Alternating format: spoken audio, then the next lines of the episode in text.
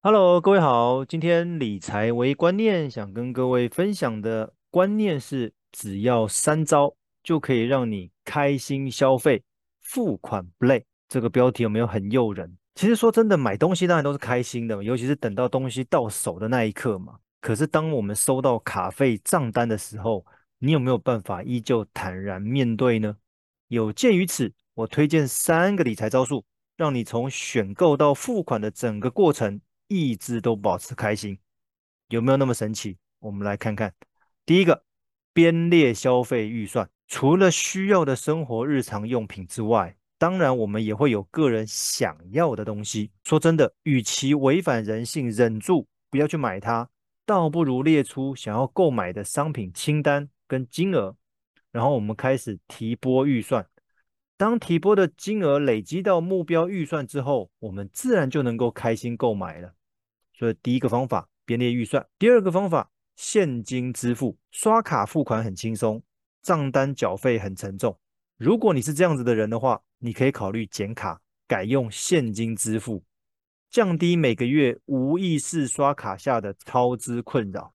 说真的，现在很多时候根本就不用刷卡，什么 LinePay、ApplePay 之类的，哦，感觉好像逼一下东西就到手了。问题是下个月的账单呢，它后面也是连接信用卡，不是吗？当然，你今天可能跟我讲说，用现金消费，它可以尝试看看，但是很多网络购物没有办法现金啊，还是需要你填信用卡卡号，那怎么办？请你改申请签账的金融卡，就是所谓的 Visa 金融卡，它的特色就是你的银行账户有多少钱，你就能刷多少，这样子一来就不会超支的问题了。因为如果你今天银行户头是没有钱的话，你这张 Visa 金融卡你也没得刷，这两个是联动的，除非你户头有钱，你才有办法刷。换言之，如果弄这种模式在消费的话，就不是先享受后付款的哦，享受跟付款是同时的，你确定要付得了钱，你才有办法拿到你网购的东西。第二个方法就是，要么你买东西一律现金支付，第二个，要么你用 Visa 金融卡这种签账的金融卡，就是跟户头联动的这个模式。第三种方法呢，请你同步提拨下一个月的卡费。你真的没有办法减卡吗？没有关系，那我们就来每刷一笔，就透过网银把下个月的卡费提拨一笔钱。虽然说真的感觉会比较麻烦，但是一方面这样子能够知道银行户头是否还有足够的资金可以提拨，另外一方面感觉麻烦总比下个月付不出卡费来的好吧。好，所以三个方法我们复习一下。第一个，编列你的消费预算；第二个，现金支付或者用 Visa 金融卡；第三个，同步提拨下个月的卡费。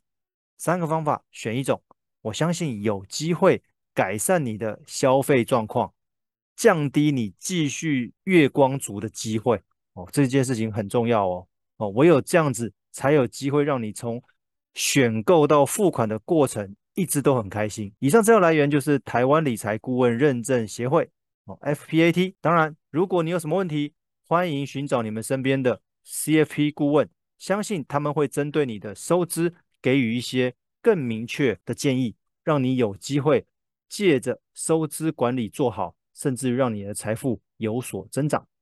今天分享到这边，谢谢。